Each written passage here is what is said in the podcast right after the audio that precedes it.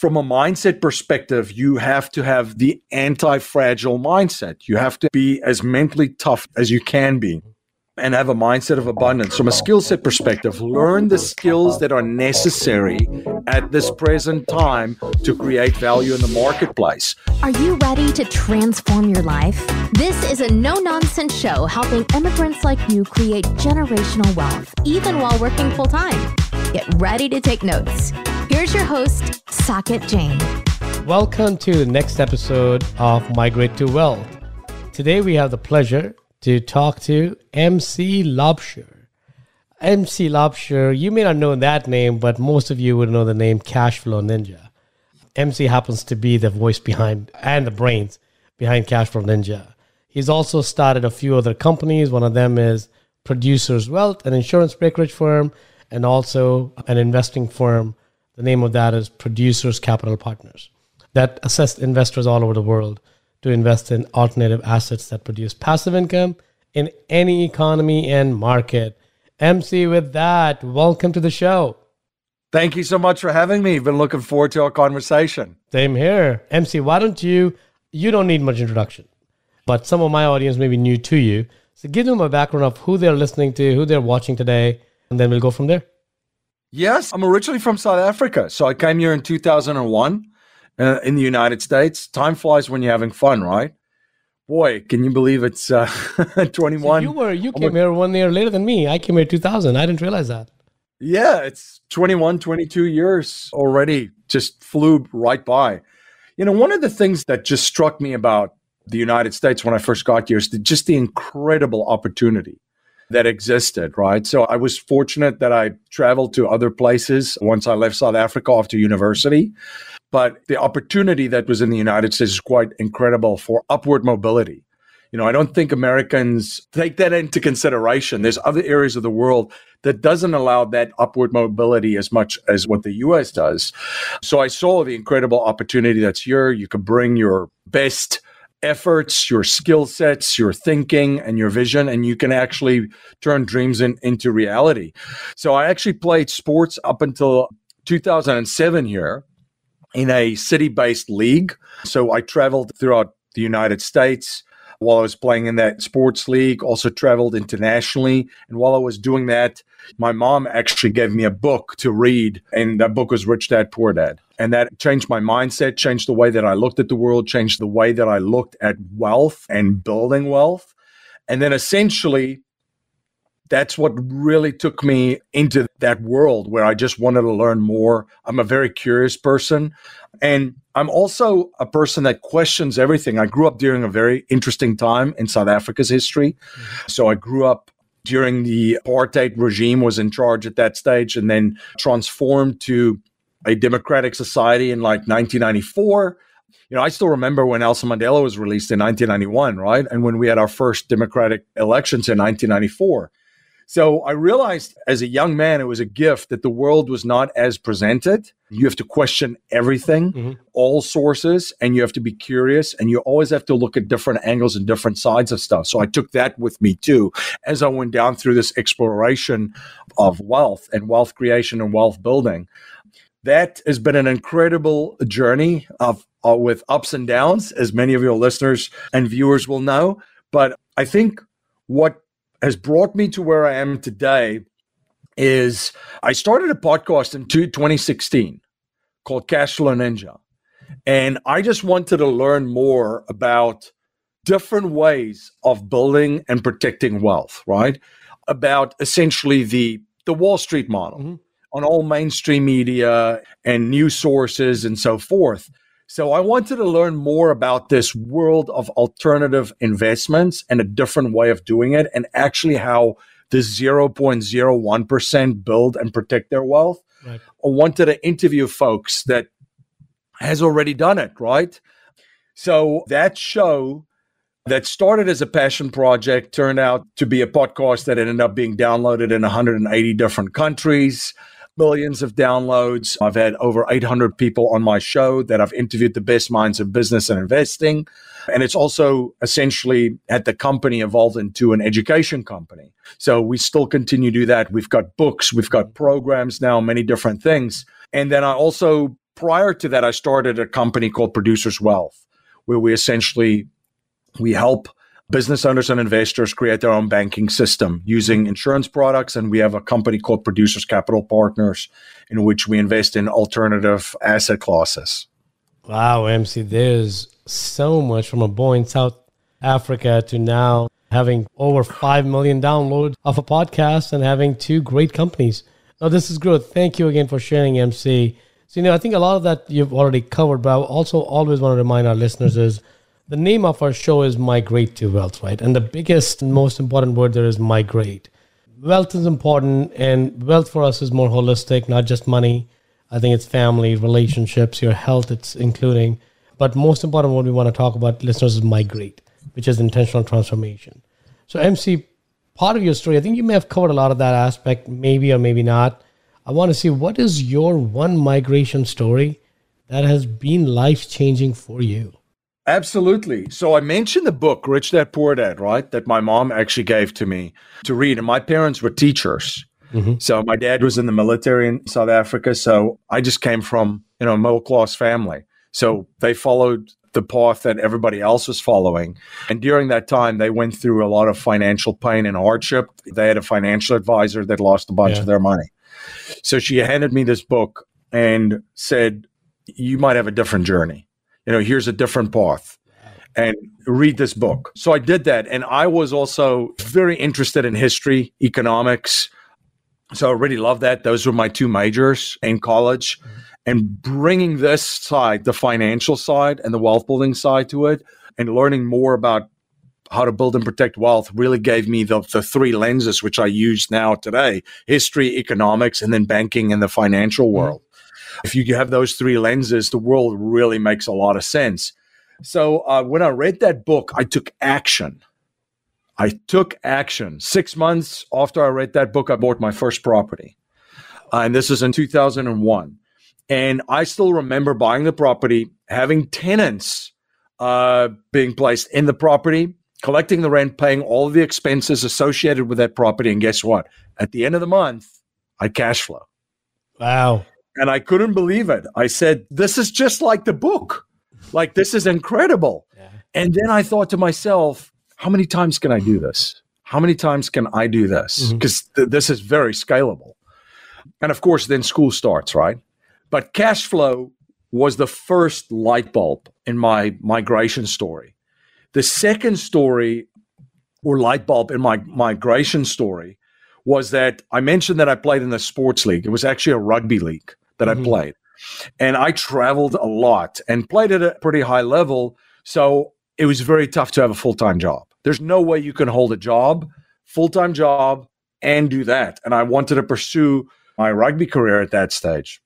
So in my network, there was a real estate investor that was in that rugby network. And I became really good friends with them and I started working part time for them.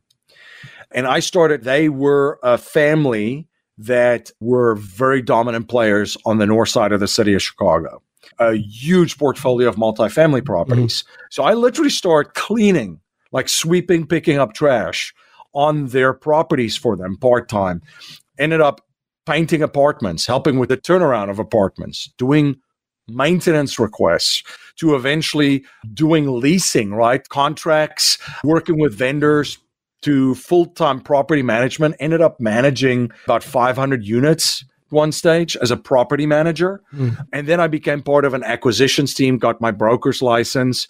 And I still remember there was this one investor and he had a portfolio of properties and I knew he wanted to sell. Mm-hmm. And at that stage, as part of the acquisitions team, I knew that some of these properties would be great for my friend and his partner, that they were buying a ton of multifamily at that stage. And I remember this young guy from South Africa, very focused, very motivated, chasing after this investor, never got a hold of him. And one morning I went into the office early at about 7:30 in the morning and that same investor walked out of my friend's partner's office. He already just sold hmm. that entire portfolio of properties that he had to them. And I sat there and I realized that something just happened, which I didn't quite understand. I need to figure out what just happened and understand this. And what I realized was that the game was played at a much higher level there. Right. These guys were cash ninjas, yeah. as I call them now. Nobody was going to do anything with real estate in that area of that side of the city without talking to these guys. Hmm. That market locked down. And I realized that the game was played at a much higher level because either going to buy these properties and keep them or they were going to flip them to another investor which they knew wanted them. So in the time of despair and pain of like how, how did i just lose the, how did i just lose the deal of this portfolio of properties? I asked myself a question and you and i have discussed before the quality of your life is determined by the quality of the questions Definitely. that you ask yourself. I said okay these guys are cash flow ninjas. It is impossible to compete with them. Mm-hmm. how do i partner with them? Love the question how do I invest in the best deals with the best operators in the best markets that's not available to everyone else? Mm-hmm. I need to find a way to partner with these cash flow ninjas. And it changed my entire mindset right there. So all of a sudden, I became a cash flow investor. As I mentioned, light bulb number one. Light bulb number two is you need to be a part of a team and partner with cash flow ninjas to get access to the best deals in the best markets.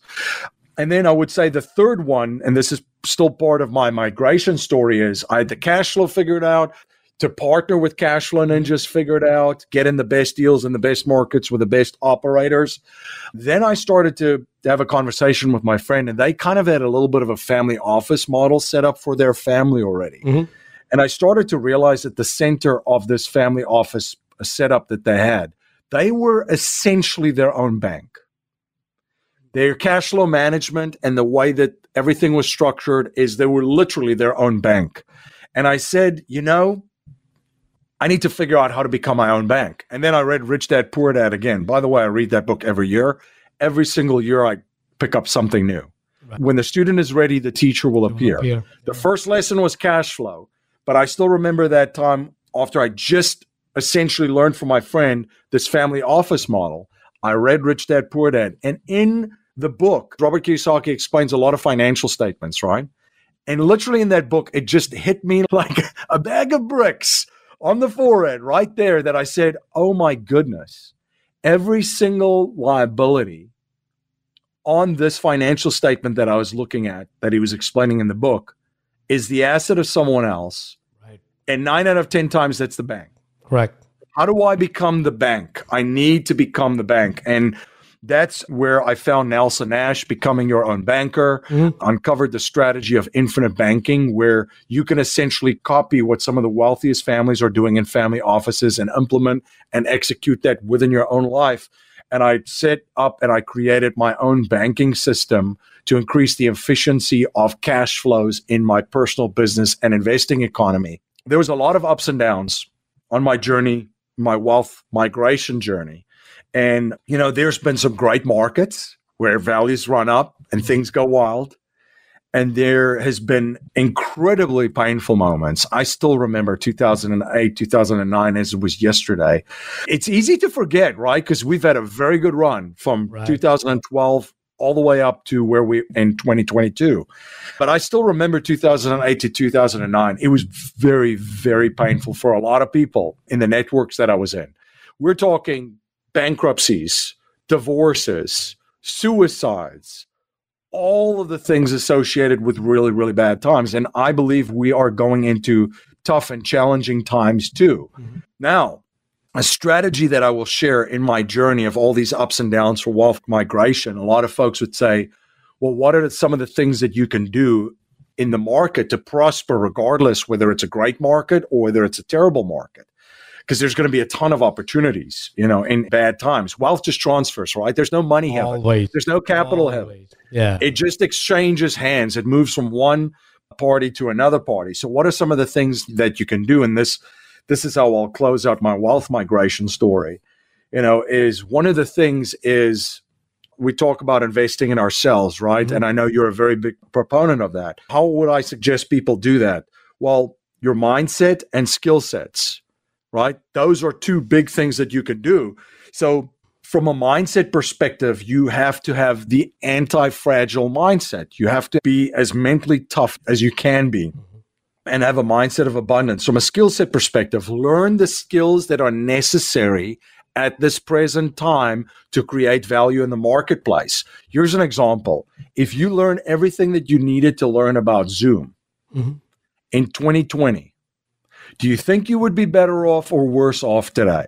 You would probably be a lot better off because that was a skill that you could use and implement and execute in 2020 to reach more people, grow your business, add value in the marketplace, and so forth.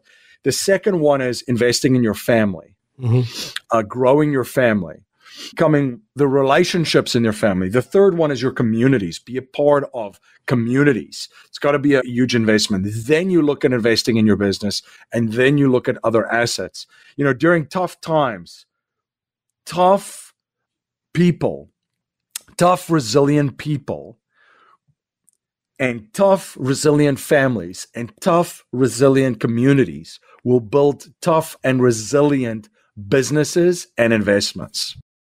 First of all, thank MC. This is great. I actually didn't even know this part of your story. Thank you for sharing that. I really appreciate that. And I think there's there's definitely a lot of ups and downs, right? Kind of like a lot of aha moments, a lot of struggle involved, simplifying your own life journey, essentially because of the time that we have. But I'll go back to a few things, then we'll go forward, right? So I think you talked about a few key aspects of your life. In 2001, when you came here, you read the Purple Book, which is Rich Dad Poor Dad, and we'll make sure that it's included in the show notes below uh, for those folks who may not know about that book. That's a book that I highly recommend. Changed my life, changed your life, and it changed millions of lives. It's not just you know, MC and Saket's life. So I think that book is great. So that that gave you a perspective of cash flow investing what the importance of cash flow, buying for cash flow versus buying for appreciation only. Then from there you moved into, hey, you know what, this is actually a team sport. Because if I can do it myself, but it's going to take me forever, and I may or may not make it because good deals are being exchanged behind the closed doors anyways. Yep. Partnership journey. The third journey was really about trying to make sure you gain efficiency for your own capital. And for that, what I loved in all aspect of your journey is a lot of folks stop at theory, right? Oh, I understand it. I want to commend you on something very different that you've done in your journey is you read the book and then took an action. Most folks are telling me that, you know, the purple book tells you the what, not the how. But what you have done is is amazing because what you said is I'm not gonna wait for them to tell how. He's told me what, I'll figure out the how. I'll make it right. happen. Same thing I'll figure out the partnerships I need to build. I need to figure out my own bank. I understand the bank, and and you know Nelson Nash. All those books are great. Everyone has access to that, and everyone has probably read that. But very few of them have turned into an opportunity to create a business out of it, so that you can help other people who don't necessarily have to read the book. Right. Yeah. First, wanted to make sure I commend you on that. I think that's the approach I always take. I don't want to wait for how. If I know something, I'll figure out a who who knows a how. Yep. Instead of waiting for somebody to tell me the how or for me to figure out because you know you and I were talking about before airing that it's all about compressing the timelines. I think intuitively yep. you did the exact same thing, compressing the timeline versus waiting for 30 years and your ego becoming in the way where no, how can I not figure this out? I'm smart enough to figure this out on my own. You, I think, bypass that whole on my own, and you're like, where can I? What where can I get there faster and how? Yeah, that's I think that's part of sports too. Where a, a lot of folks that I've seen, they try to figure things out by themselves and they're essentially just on this journey alone. Mm-hmm. And they don't know at that time because we've all been there at one stage too, right? But they don't know at that time the disservice that they're actually doing to themselves because they're withholding themselves from actually accessing the information and the relationships that they need that will get them to the desired outcome. Yeah. So, but the sports background really helped me because I love being part of teams to begin with. And then when I figured out that the game of capital and wealth is played by teams and individuals will suffer, just like an individual will suffer playing the Dallas Cowboys by him or herself on the weekend. Right. you got to play with right. a team against them. It's the same thing with wealth. And you can have a lot of fun in the meantime, too. You can. So, part of that is how do you pick your partners? Because you know, one of the key things that everyone tells everyone is uh, all successful people be careful who you partner with. Yep. So, what are your criteria? I mean, this happened to be may or may not be a valid question for you because this happened to be a friend of yours that you already have a great relationship with, right? I'm assuming that was that the person who was buying the multifamily Yes. friend's dad. Yeah. right? So, and then he's dead, and himself and his partner. So Mm-hmm. it was like the first generation and the second generation. But yeah, how do I pick my team and my partners? And again, this has been two decades to have the team that I have right now. And folks would say, well, it took you two decades to put that team together. Not necessarily. You build your team for where you're at. Correct. and then you essentially outgrow some mm-hmm. team members and then you build another team and then essentially you outgrow those team members and then you build another team and there's nothing it, this is not negative by the way at all i look at it bringing back to the sports analogy when you play sports you play high school ball and you have great high school coaches and coaching staff and by the way if i look back at my career that i that, that i played sports and this was rugby one of the coaches that I am still speak with today when and see him when I go back to South Africa is my high school coach. Guy's amazing. But you have a high school coach and a high school coaching staff, and they get you ready for college ball. Right. And then when you get to college ball, you've got a college coach and your college coaching staff, Right. and they eventually get you ready for the professional leagues. And then you get to the pro leagues, and then you have a professional coach and coaching staff, and they're playing at a higher level than the than where you played when you were at college or when you were in high school. Wealth and investing is the same.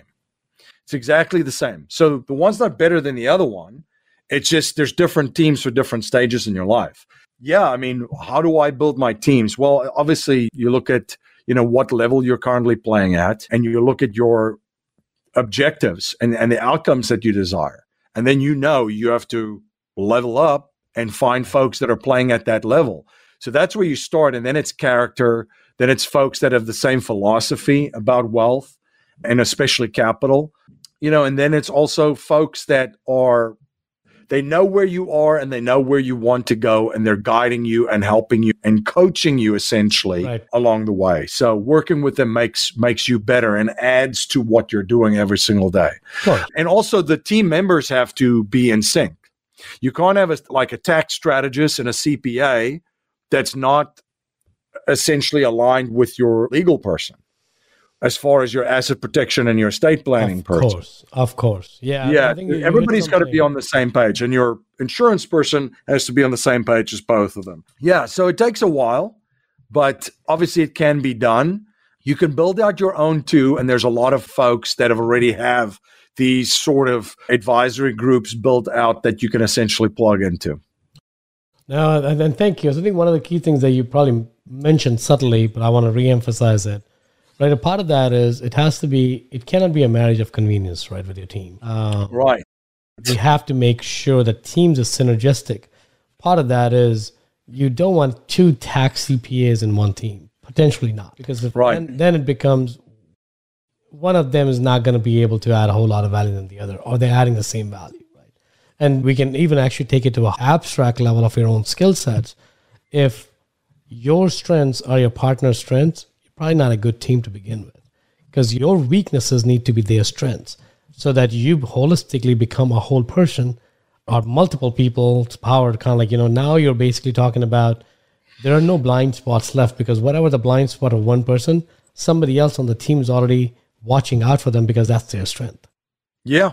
And I mean, sticking with uh, the CPA example, the questions, again, back to the questions that you ask them will help you to understand what level they're playing at. Mhm. So when you make a decision, so for example, if I have to talk to a CPA right now, I would say I would like to make more money every year and pay less in taxes. And I would look at their response.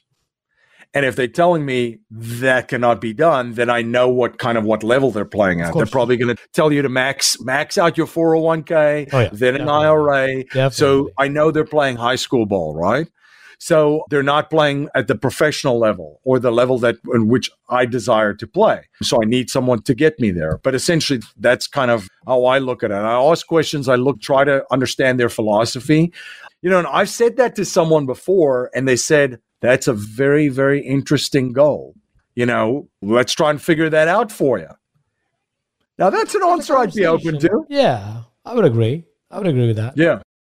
Or it can't. Like I have a very good friend of mine who's CPA. Just every time we talk about some strategy, and I tell him like, you know what, just talk to your CPA before you implement it. Like, Saka, this my CPA is saying it can't be done. I'm like, what do you mean it can't? I've been doing it for last decade. What do you mean it Right. can't be done? Right. I think it's time to upgrade your CPA. Uh, That's it. they've been playing at a different level and i don't know them so i can't really pass any judgment of what their capabilities are or not but most of the cpas they have one and single objective which is let's not get audited. That's the only objective they have. And that's i think if people actually reflect back on how they interviewed their cpa they'll say oh we have never been audited. It's not about you've never been audited. More bigger question is have you been audited? And have you never had your clients never had to pay anything right? Yeah, that's not a bad thing, by the way, to get audited. It is not a bad thing. It's actually a very good thing, Yeah. and you should embrace that and should not be fearful of it. If you've got your ducks in a row and you're doing all the right things legally with the assistance of a tax professional, that's really not a bad thing at all. yeah And right now, you probably should be prepared too at any given point in time. Yeah, 80 an army of 87,000 folks that is not going to sit idly and bored, you know, in an and you know what's going office. to happen with the 87,000 people that are coming on the workforce at IRS yeah. they're not going to attack people who are making a lot of money because they know their advisors will protect them. They're going to go after the common masses, right? Where the small businesses. If you're getting audited, the first thing is fear, and your advisory team may not be there, documentation may not be there. So I Yep. kind of add to your point, MC. You better get prepared. If you're afraid of audit before, you have to make sure your audit risk just went up a level because you want to make sure all everything that you're doing is correct, everything that you're doing is documented and substantiable.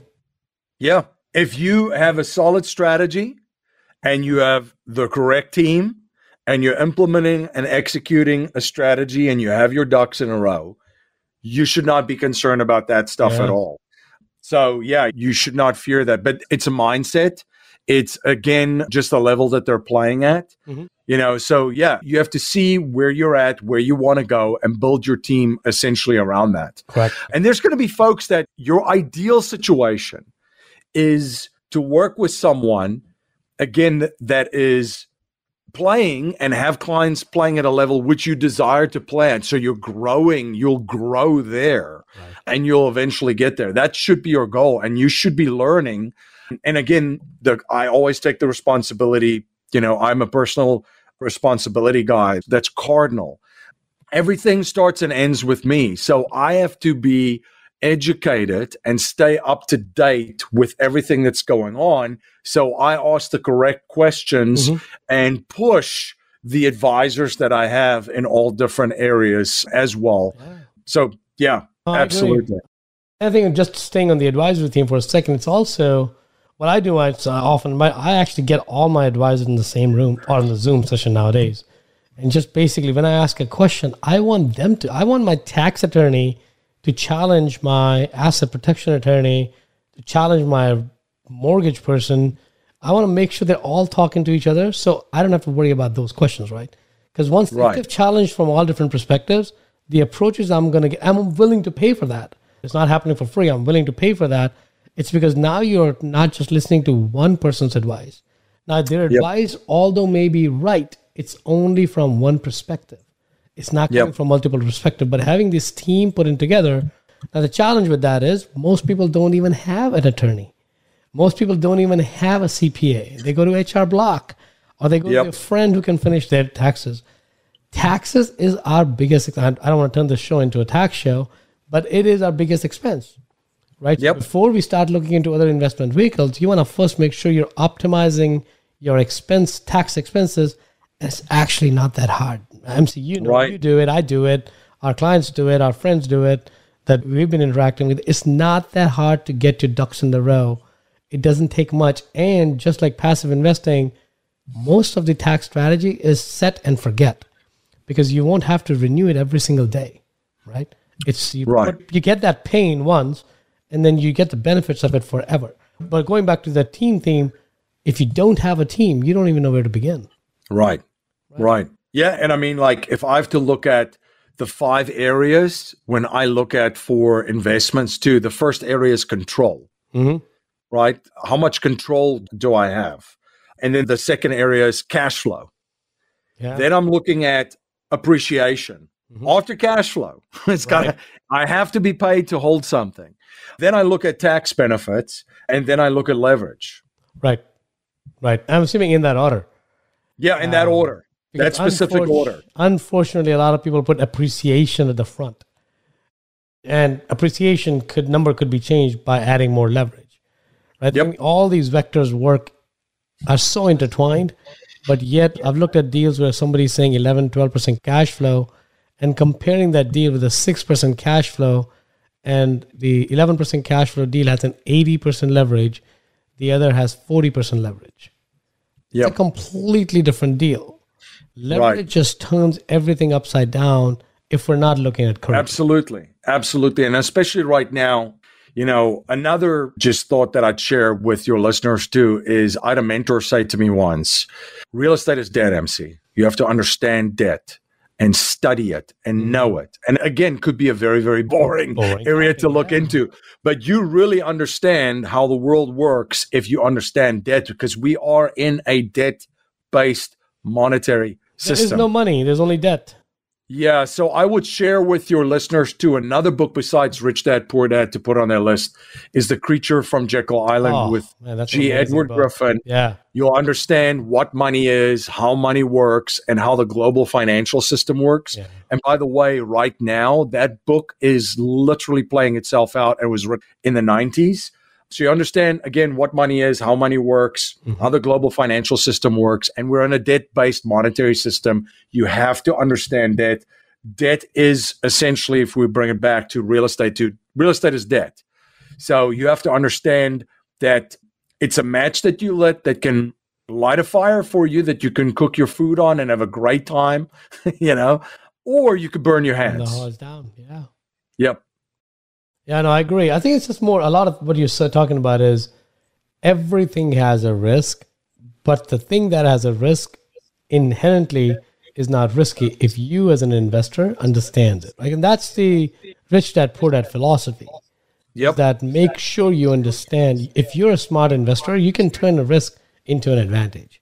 You just have to yep. make sure that your financial IQ is there. So we'll shift the gear here, MC. I think the other things you talked about is three different levers, right? Three different vectors for your life. One is invest in yourself, which goes in mindset and skill set. The second was community. And the third thing was what was it? Family. So yourself, family, and community. Perfect. So I want to talk to you a little bit about mindset, right? And actually, individual and the family. Then we'll talk about community as well. So when we talk about the individual growth and the family growth, how do you treat them differently? And essentially they have to grow together. And again, uh, these are the two most important areas. Everybody wants to change the world. You got to change what's happening inside your head 1st mm-hmm. with you, and then inside of your house with your family. You should have a personal growth plan and a family growth plan. Those should be aligned because the one cannot grow without the other one. Right. We've seen that, and it happened in my household as well. Me and my wife were disconnected in kind of like our goals we thought we were going the same way, but it was not completely opposite. But you know, in a golf, the slice doesn't happen because you're off by a lot. You're off by two millimeters. That's mm. It's something very small shift happened. Yep. I think that's what happens when the family goals are not to your point. If the family goals, if you're not sitting as a couple as a family together to make sure the goals are aligned, and if they're not aligned, get them aligned those yep. two millimeter shifts eventually are going to create a huge chasm. I'm assuming most of us will not like the outcome of that chasm because uh, it grows a couple separate. Because I think part of the wealth is if you don't have somebody to share that wealth with, what good is that wealth? Right. And that's why I'm assuming you're combining the two together to make sure that you're not just looking at an individual goal, your family comes along with you. And you have to keep it, keep these things in balance because if it's not, you're going to end up in a world where you're not going to like what you've done. Yep. And if you are empowering yourself through your mindsets and your skill sets, and you're empowering your family and growing as a family, now you can plug into a community with other families and individuals like that. And now you've got something cooking. Now you've got a, a community that's ready to go to the next level and all grow together too. No, I agree. I'm a firm believer on that, man. I think everyone needs to grow. If you are the only one growing, you're not growing. Yep. If everyone around you is growing, including your family, your, your friends, and everyone else, now you're adding value to somebody else's life. And it's not just monetarily, you're adding value in life because they enjoy the process. Uh, They enjoy the person they become in the process. So I Yep. love that. Now, what are your some mindset and skill set hacks? Shifting to individual aspects of it. What are your day to day? Do you have a morning routine? Do you have a morning practice? How do you keep yourself in uh, top state? I go for a walk every day for an hour, and I actually have an hour of thinking time, which I learned from Keith Cunningham. Mhm. And I frameworks that it takes me through my thinking, analyzing my environment, looking for all the dangers and threats, identifying the opportunities inside the dangers and threats. And then I look at my resources, my skill sets that I can use to capitalize on those opportunities. So that's kind of what I do from a mindset. It takes me from scarcity to abundance every single day, that exercise, Right. you know, because people talk about an abundance mindset, and that's great. The way that our brain is wired and the reason why we're still alive as human beings is that we do react to dangers and we seek to seek out dangers first and try mm-hmm. to neutralize them. If we didn't do that, the saber-toothed tiger would have caught us every single Right. time we left the cave. So that exercise helps me flush that out, helps me flush everything out. And when I'm done with that, I'm really pumped up and ready to take on the world. So yeah, so essentially that helps me with my mindset. And then from skill sets, the same thing. I always look at the opportunities in the market. Either I have those skill sets or it's something that I can add. You know, Mhm. skill stacking is a great strategy that I've used to, you know, obviously become a master of one skill, but and then start to layer skills as the year go by, you know, on top of one another. You know, an example would be you're good at marketing. Great. You can find you can find customers or clients. How's your sales process? If you can Right. sell now, now you got marketing and sales lockdown. Now you're dangerous. Now you add a, you know, operational kind of management skill on top of that. Now you can market, you could sell, and you can operate a business. Now you're on fire. Yeah, great. MC, so let's do this. I think I can talk to you forever, man. Um, Uh, this this is such an amazing and inspiring conversation, but I also want to respect your time. So we're coming toward the end of the show. I want to end the show with two key highlights. Right, one is, of course, you've had a tremendous journey, right? Kind of like South Africa, your experiences there, then moving here, and you've been you've been knocking out of the park here as well. In whatever you basically have, whatever you want to do, I feel like you have the power and you've made the power, you've gained that power and control back to you in making that happen. What would, if there was something for you to tell your 20 year old self to make sure their migration in life towards wealth or towards anything, because the change is coming in everyone's life, right? What would that one insight be that you would pass on to them? Find the people that have already done what you want to do and figure out how you can add value to them in exchange for a mentorship relationship. Love that. That's the greatest thing, right? Now let's talk about in terms of yours. How were you able to? Do you have mentors in your life, and kind of like how were you able to seek them? Because one of the biggest challenges that I feel most people have is to ask somebody to become their mentors. What is your approach to that? Sometimes it's not even just asking them, it's almost indirectly. Just use that example of my backstory of how I worked part time from, you know, on multifamily properties. That was essentially a mentorship. Yeah, I got paid because I was doing some part time work, but I learned the entire business from the ground up. Right. Really. So I know what's going on in multifamily property now, 20 years later. I know mm-hmm. exactly what's going on.